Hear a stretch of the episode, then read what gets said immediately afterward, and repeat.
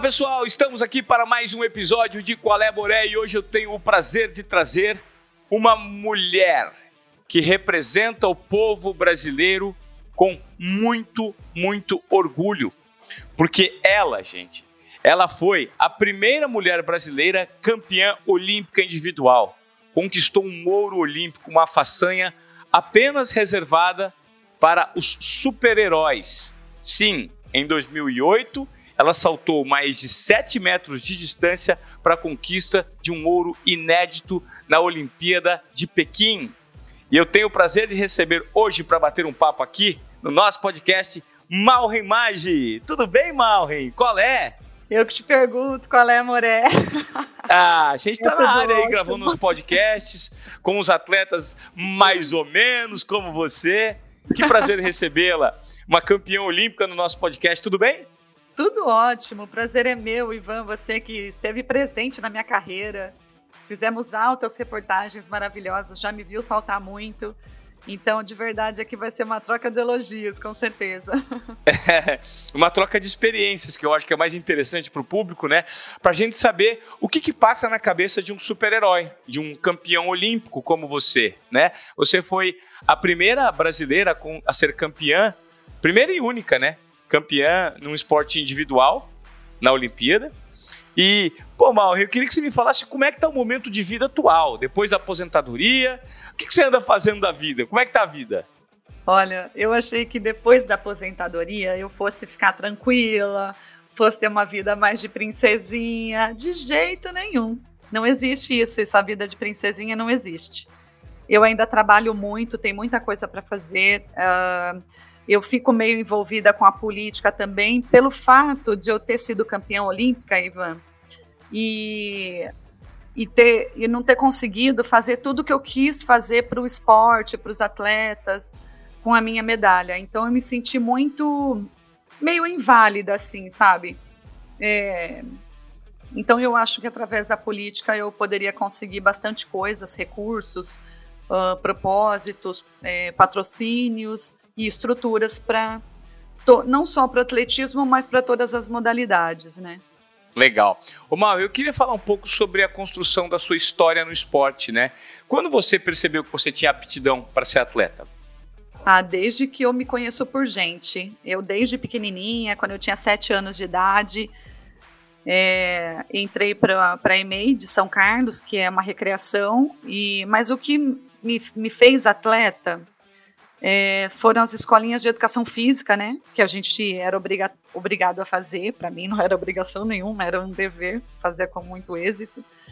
E era obrigatório a gente fazer. Então, a, a, eu nunca tirei uma nota baixa de educação física, sempre gostei demais. Era onde eu extravasava, onde eu podia ser quem eu era. Então, além da educação física que tinha no horário de aula, duas a quatro vezes por semana, a gente também fazia as recreações nas EMEIs de São Carlos dos 7 aos 12 anos. Então, é, isso me fez querer ser atleta.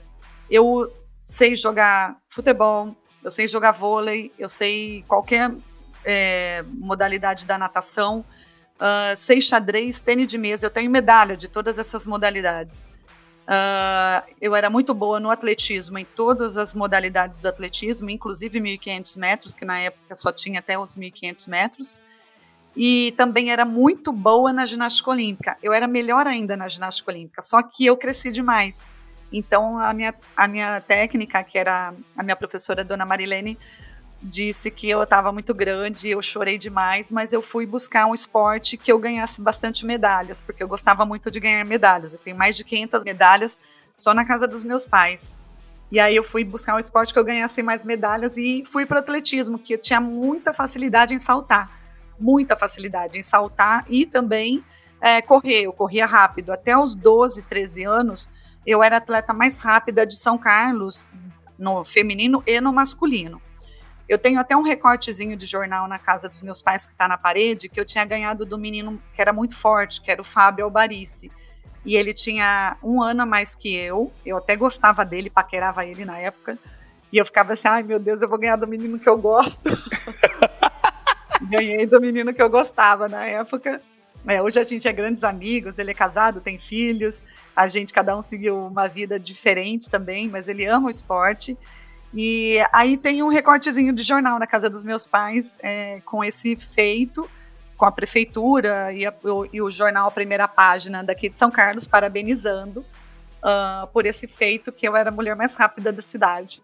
Que sensacional. O Mauri, então deu para notar que você percebeu a sua vocação de atleta muito cedo de forma eu... precoce, já, ainda na infância, por meio da educação física. Exatamente. Vamos lá. Até isso se transformar numa ocupação profissional e você conseguir êxito como uma medalha de ouro olímpica, a trajetória é enorme e a entrega muito grande. Imagino eu. Né? Então eu queria que você me, me explicasse como foi a transição que você falou: opa, a, ser atleta vai ser a minha profissão. Quando você percebeu essa mudança de chave? Ai, não teve mudança de chave. Eu sempre, eu sempre me vi como atleta. É, teve uma mudança de profissionalismo, que eu levava tudo na brincadeira, mesmo, mas a, o meu jeito, eu estava vendo uns vídeos essas semanas, é, que passei a semana na fazenda, e estava vendo uns vídeos antigos, assim, que eu tinha passado por DVD, óbvio que não tem mais vídeo. Né? E hum, aí eu estava vendo a minha uh, postura saltando com 13, 14 anos de idade, salto triplo, salto em distância, é a mesma de quando eu entrei para competir uma Olimpíada. Então isso é impressionante, assim, quando fala assim, tá valendo, eu não quero perder isso desde pequenininha, sabe? A fisionomia, o jeito de entrar na pista, a posição. Aí eu falei assim, nossa, caramba, mudou muito pouca coisa, assim, sabe? E isso é muito legal. E, mas o, o, a questão de mudar o profissional, assim, quando eu fui morar em São Paulo, né? E foi quando o Nelly e a Tânia me chamaram para fazer parte do Projeto Futuro, que é o alojamento do governo do estado de São Paulo. Mas antes disso, tipo, a cidade de São Carlos, ela sempre é, me levava para os jogos regionais. Para cada jogos regionais ou jogos abertos que eu ia, ganhava um agasalho e uma sapatilha. E eu venho de família pobre, humilde, assim, né?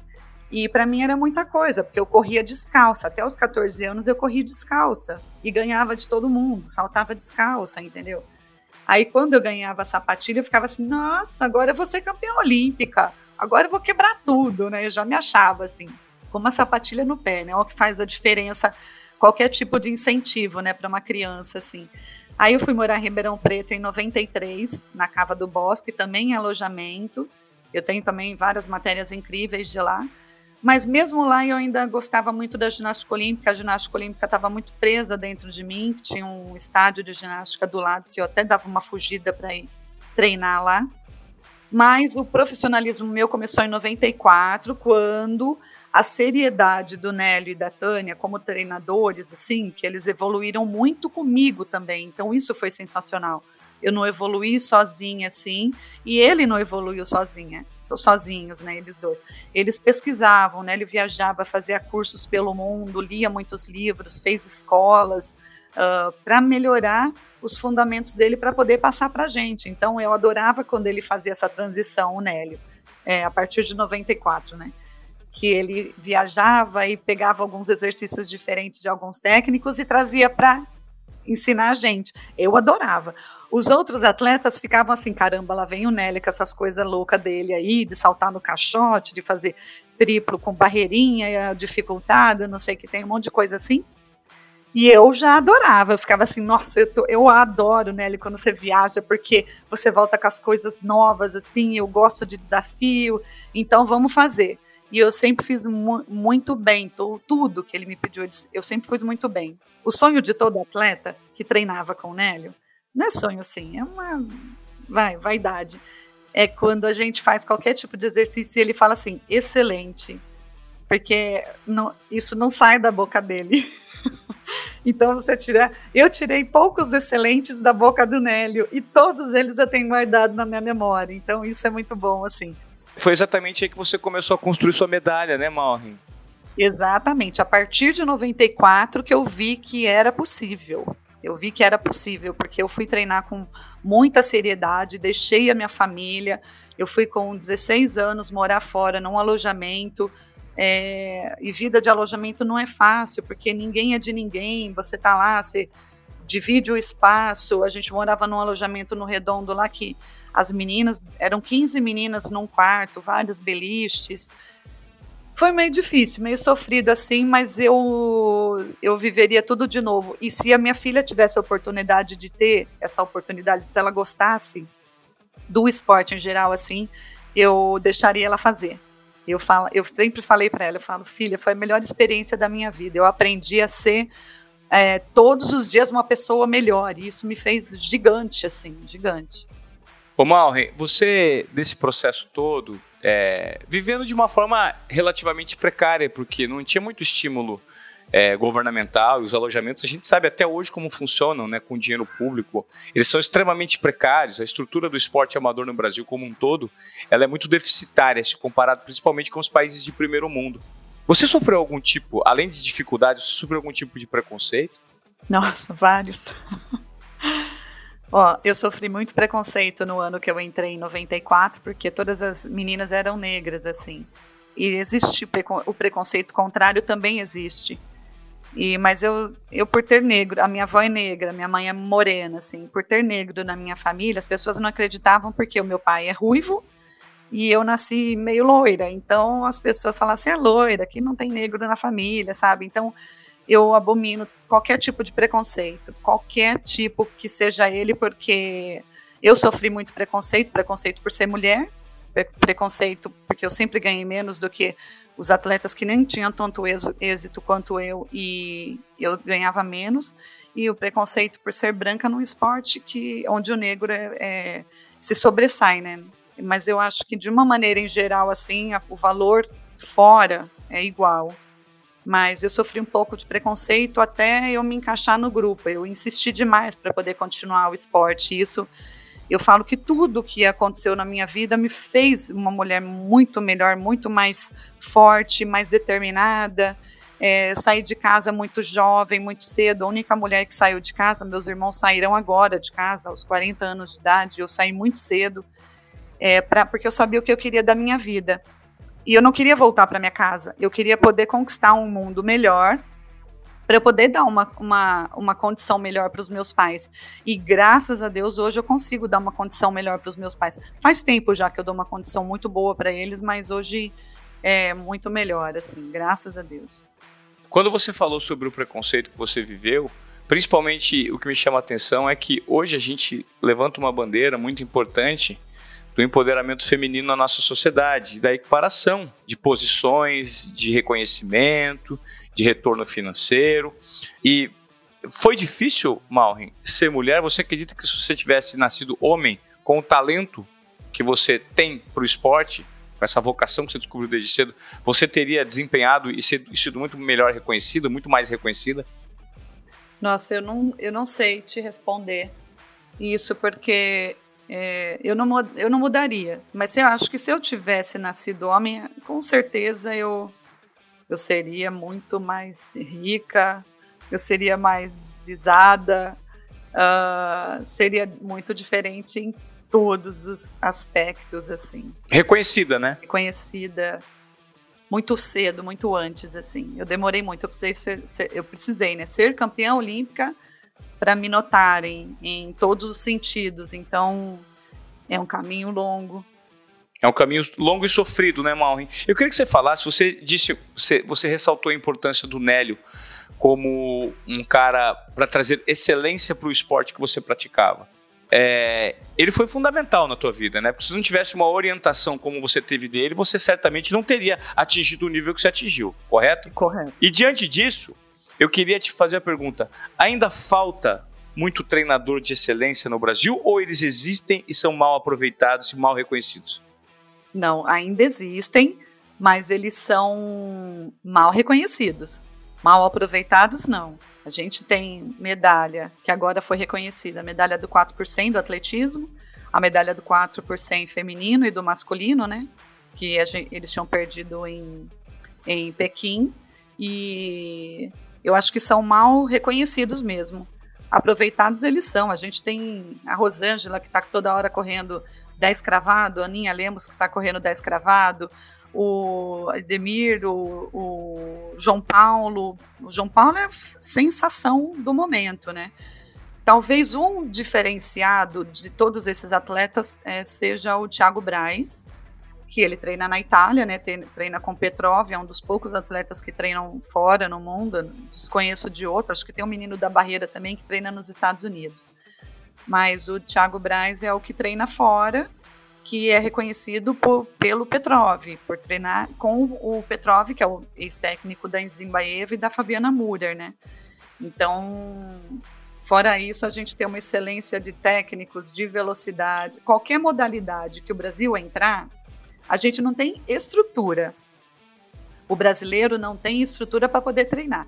Então, às vésperas de todas as competições, você sabe, porque a gente fez matéria, inclusive pelo telefone, quando eu estava fora, é, você sabe que eu treinava um ou dois meses fora, antes de campeonatos do mundo, antes de pan-americanos, antes de Olimpíada, porque lá fora a gente tem as melhores condições.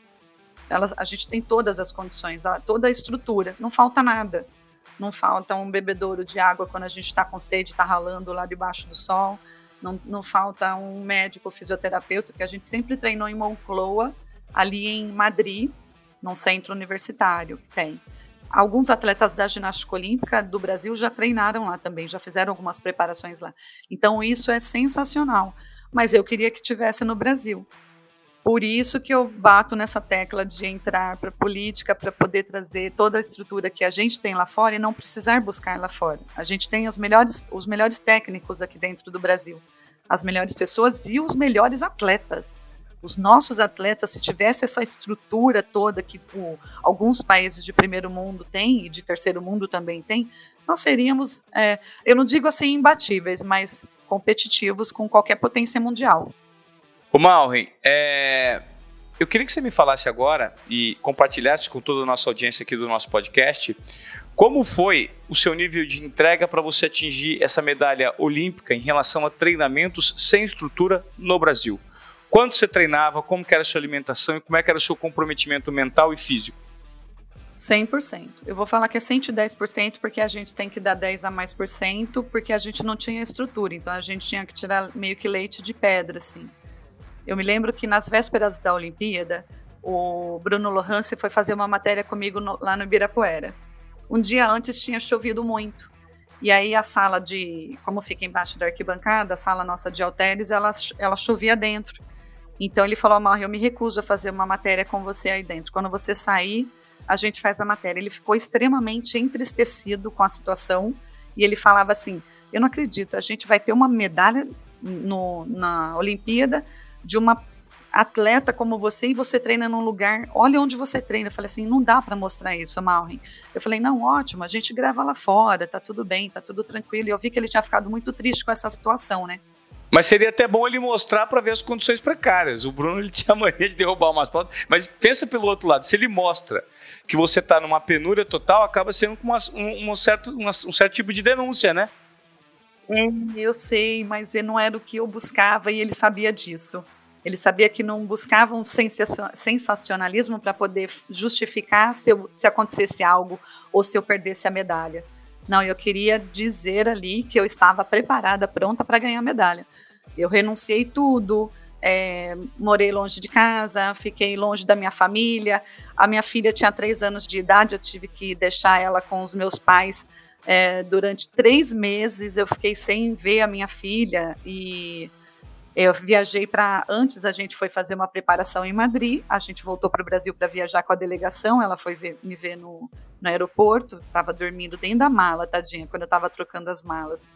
Ela não queria que eu fosse, pediu a medalha de prata. Aí eu viajei para Macau antes, a gente ficou um mês em Macau, para não ter problema de fuso horário, tudo. E aí depois a gente viajou para Pequim, quando a natação estava saindo, a gente foi para Pequim, que sempre quando a natação está saindo, a gente está entrando. E aí a partir daí que a gente que a gente vê o tanto de renúncia, né? Eu, é, 15 dias antes de eu ganhar minha medalha, como eu ficava muito emocionada para falar com a Sofia e a gente se falava toda hora, eu falei para os meus pais, falei, eu não vou mais ligar para vocês, eu vou me concentrar aqui, eu não quero que nada atrapalhe, eu estou muito preparada e eu vou ficar bem, então não se preocupe. Aí falei, não se preocupa que eu vou ficar bem, eu estou fazendo meu trabalho e estou nas melhores condições do mundo. Parece que essa Olimpíada foi feita para mim. Isso daí eu falei para os meus pais, desligamos o telefone e só nos falamos depois que eu conquistei a medalha. Sensacional, Mauro. E, e como é que foi é, a competição em si? Quando você notou que o ouro estava próximo e que você tinha chances reais dessa medalha, que era um sonho para o povo brasileiro? Ai, meu Deus, Ivan, eu, eu acho. É que hoje eu posso falar isso, né? Mas eu já senti a medalha no peito antes mesmo de estar tá entrando na prova. Eu me senti muito bem, muito segura, muito solta, muito, muito leve.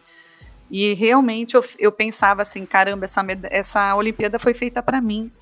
Olha que lugar maravilhoso. Eu tinha sido campeã mundial universitária em 2001, estava voltando é, é, sete anos depois, entendeu? Oito anos depois é, para depois é, ser campeã novamente e estava muito feliz, assim, muito feliz lá no lugar. Os treinamentos estavam, meu Deus do céu, até quem não fazia o, a prova do salto em distância parava para me ver saltando nos treinamentos que, que previam a Olimpíada, né? Então foi assim muito sensacional, tudo, né, na verdade, tudo foi sensacional ali. Ô Malri, e você teve a oportunidade de participar da Olimpíada que foi marcada como uma Olimpíada é, inovadora, revolucionária, por conta de toda a estrutura que os chineses propuseram. Né? Você foi campeão no Bird Nest, no ninho de pássaro. Né? Aquela estrutura maravilhosa que ficava ao lado do cubo d'água. Eu tive o prazer de conhecer toda a infraestrutura lá da China é, durante esse período. E, assim, quando você saltou aqueles 7 metros e 4 o que, que você pensou quando você saiu é, da tábua ali, né? Não queimou e a hora que você aterrizou, como foi? Dava para ser melhor. Eu falei assim, nossa, eu vou saltar muito hoje. Dava para ser melhor? Porque foi um salto, dava para ser melhor. Eu pensei isso. E aí o Nélio mesmo, ele falou, ó, é, rodou bastante o salto, eu só estava tentando segurar, porque eu sabia que eu tinha freado um pouco, que eu estava muito rápida e eu tinha que frear, eu freiei um pouquinho na tábua para poder não queimar. Eu segurei até onde eu pude, você viu a, a tábua que foi no limite ali, a sapatilha. E aí saltei, e o primeiro foi tipo assim: eu falei, uma medalha eu garanti. É, mas eu não quero qualquer medalha, então eu quero a medalha de ouro, então eu vou buscar a medalha de ouro, não me importa a medalha, é, a medalha de prata, a medalha de bronze, eu quero a medalha de ouro, então era o que me interessava. E a partir do primeiro salto, eu fiquei. Eu não, eu não vi nenhuma adversária minha saltar. Eu ficava sempre de costas e ficava longe. E eu tava com muita sede, porque tava muito calor. Aí eu tava, teve até um, uma situação que eu tava mastigando gelo, porque eu não queria, eu queria me guardar, não queria ficar bebendo água para ficar aquela coisa balançando, porque a gente tá com sede, com fome, começa a balançar dentro da gente a água. E eu fiquei mastigando gelo. Aí a Tânia saiu de lá, minha técnica, de lá da, da, da, da reta lá da, da tábua e veio e falou assim: é, Malrin, é, o que, que você está comendo? Não é hora de comer. Aí eu falei assim: não, eu estou mastigando gelo porque eu estou com sede. Aí ela, ah, não tá bom. E voltou para lá. então, tipo, tem várias situações assim. Mas a, no último salto, é, eu estava muito preparada para saltar. E, mas eu não ia ter condições depois que eu fiquei sabendo que eu era campeã olímpica, mas eu tinha condição de dar mais um salto, né? Eu tinha mais um salto para fazer. E, mas eu busquei a perfeição. Ali na Olimpíada eu, bus, eu busquei a perfeição, como todas as competições na minha vida, né?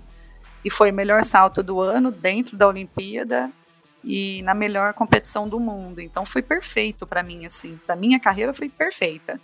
Ô Mauri, e você conseguiu? A gente pergunta muito sobre a, a trajetória e, do, e o pouco reconhecimento de atletas de alto nível como você.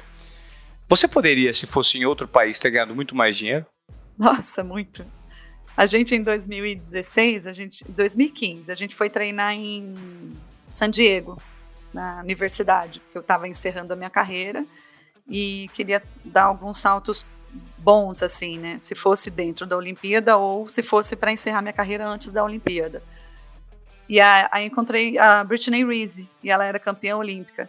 E ela falava para mim assim, falava, Magi, se você tivesse aqui o mundo inteiro, eu, e ela tinha conversado com os outros atletas, tudo, né, que estavam lá, os americanos, e falou, ó, aquela lá é campeã olímpica em 2008, e eu fui campeã em 2012, né, ela comentando assim Falaram que eu teria ganhado muito dinheiro lá, teria ganho muito dinheiro lá nos Estados Unidos ou em qualquer lugar do mundo assim. Teria, os atletas têm uma aposentadoria, têm um reconhecimento.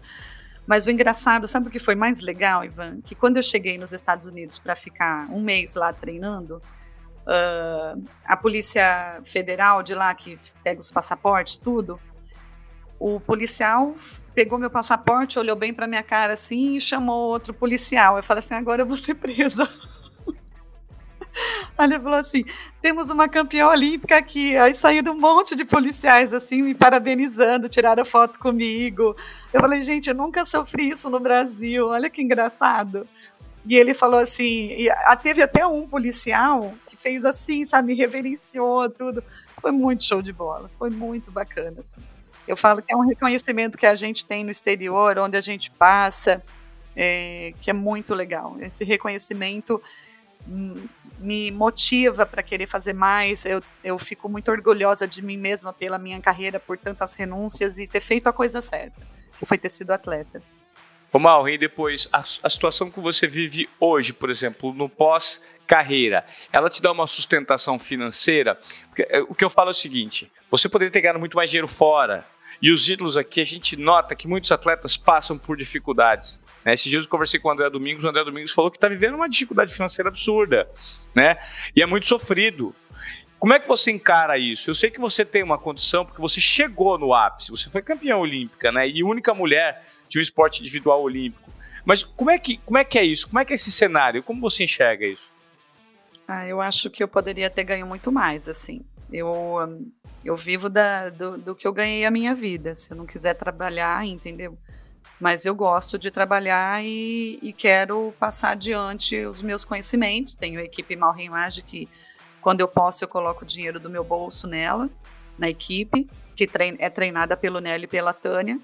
É, consigo os patrocinadores, ajudo um monte de pequenas empresas também.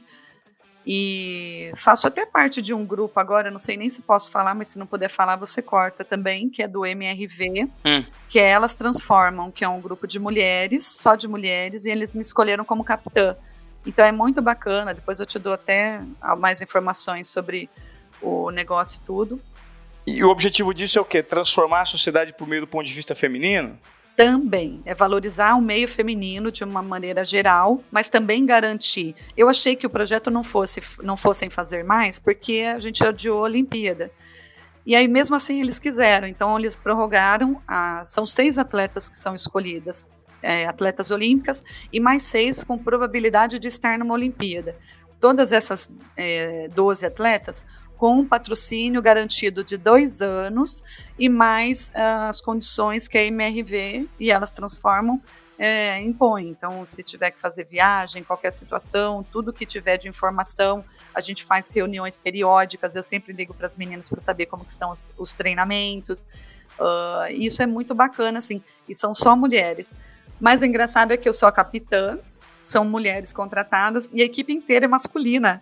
Aí eu falo assim, gente do céu, eu, essa iniciativa de vocês, homens, contratar, me contratar e contratar 12 é, beldades brasileiras, assim, é sensacional. E eles ficam muito, eles ficam muito felizes, né, o tempo inteiro. Eu fico sempre elogiando o projeto. E você não tem noção do que tem de mulher que liga, liga para perguntar, atletas olímpicas. Ai, Maui, posso me encaixar nesse projeto da MRV? Achei bem legal tudo mas é um grupo que está fechado, mas que eu quero fazer dar certo para que a gente possa prolongar e prorrogar para mais, mais meninas também, né? Você falou do seu ponto de vista que foge muito da média dos outros atletas do Brasil. Né? Eu, eu até citei, inclusive, o André Domingos. O que, que você acha desse cenário, Mal, em que atleta olímpico de alto nível no Brasil, que se aposenta, vive na penúria, na dificuldade? Exatamente. Eu acho que o atleta de alto nível, a, a, os governos é, federais do nosso país deviam nos reconhecer como heróis. Que a gente tem a situação assim, que tem políticos aí que se aposentam com oito anos de mandato e não fizeram. Tem muitos aí que a gente sabe que não fez nada, inclusive que roubaram muito, entendeu? E os atletas, a gente passou a vida inteira, desde que eu me entendo, desde os sete anos de idade que eu me entendo por gente, eu parei a minha carreira com 40 anos de idade, há quatro anos atrás, eu vivi a vida inteira em função de do Brasil, de trazer medalha, de ouvir o hino nacional, de ganhar qualquer competição, de levar a bandeira no lugar mais alto. Sempre tive muito orgulho e sou muito patriota, muito, muito exaltada assim até. E a gente tinha que ser reconhecido, os atletas que têm medalhas de campeonatos mundiais, de Olimpíadas, tinham, tínhamos que ser reconhecidos com uma aposentadoria simbólica que seja. Uh, e eu brigo muito por isso. Sempre vou nos congressos da vida assim para tentar fazer alguma coisa para os atletas, porque eu tenho uma condição boa, graças a Deus, mas eu ainda preciso trabalhar. Se eu quiser ter o que eu, quis, que eu quero, uma vida boa na minha vida, eu ainda preciso trabalhar. E, mas eu acho que a gente tinha que ter esse reconhecimento. Sim. Isso só pode vir do governo. E isso daí não, não custa nada, porque a gente passa a vida inteira. Agora, imagina esse cenário, Ivan a gente sem nenhum atleta na Olimpíada, sem um atleta no Mundial e sem Copa do Mundo. Imagina o que seria o Brasil. Você consegue imaginar esse cenário? Porque eu já imaginei várias vezes em situação. O Brasil ele, ele, ele tem um esporte, o esporte ele revive a pessoa, é inclusão social, é meio de comunicação, tudo que é de bom, é saúde. E a gente tinha que ser reconhecido porque a gente passa a vida inteira, assim, é, trazendo jovens é, que se inspiram na gente para poder pegar o nosso lugar um dia. Isso é sensacional. E a maneira de o brasileiro se sentir orgulhoso perante o mundo sempre foi por meio do esporte. Né? Nós somos um povo muito criativo. O futebol sempre foi o grande exponencial, a, grande vitrine do Brasil para o mundo. E aí, quando surgem super estrelas e super talentos do atletismo, como por exemplo você, a gente valoriza muito pouco. Né? Isso, infelizmente, acontece. É verdade. Mas eu faço o meu trabalho, eu sempre fiz com muito orgulho, independente da pessoa gostar ou não, entendeu? Isso é um, um lado bom do, acho que, atleta de alto nível, vamos falar assim, porque, porque a gente faz sem um reconhecimento. O dinheiro é consequência do nosso trabalho, porque a gente faz porque a gente gosta, porque ser atleta de alto nível no atletismo é horrível.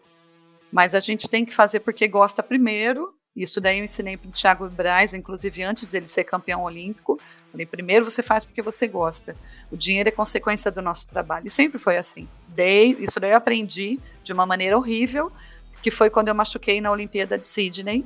Eu era favorita e machuquei dentro da competição e perdi todos os meus patrocínios, só fiquei com o patrocínio da Nike e perdi todos os outros patrocínios meus.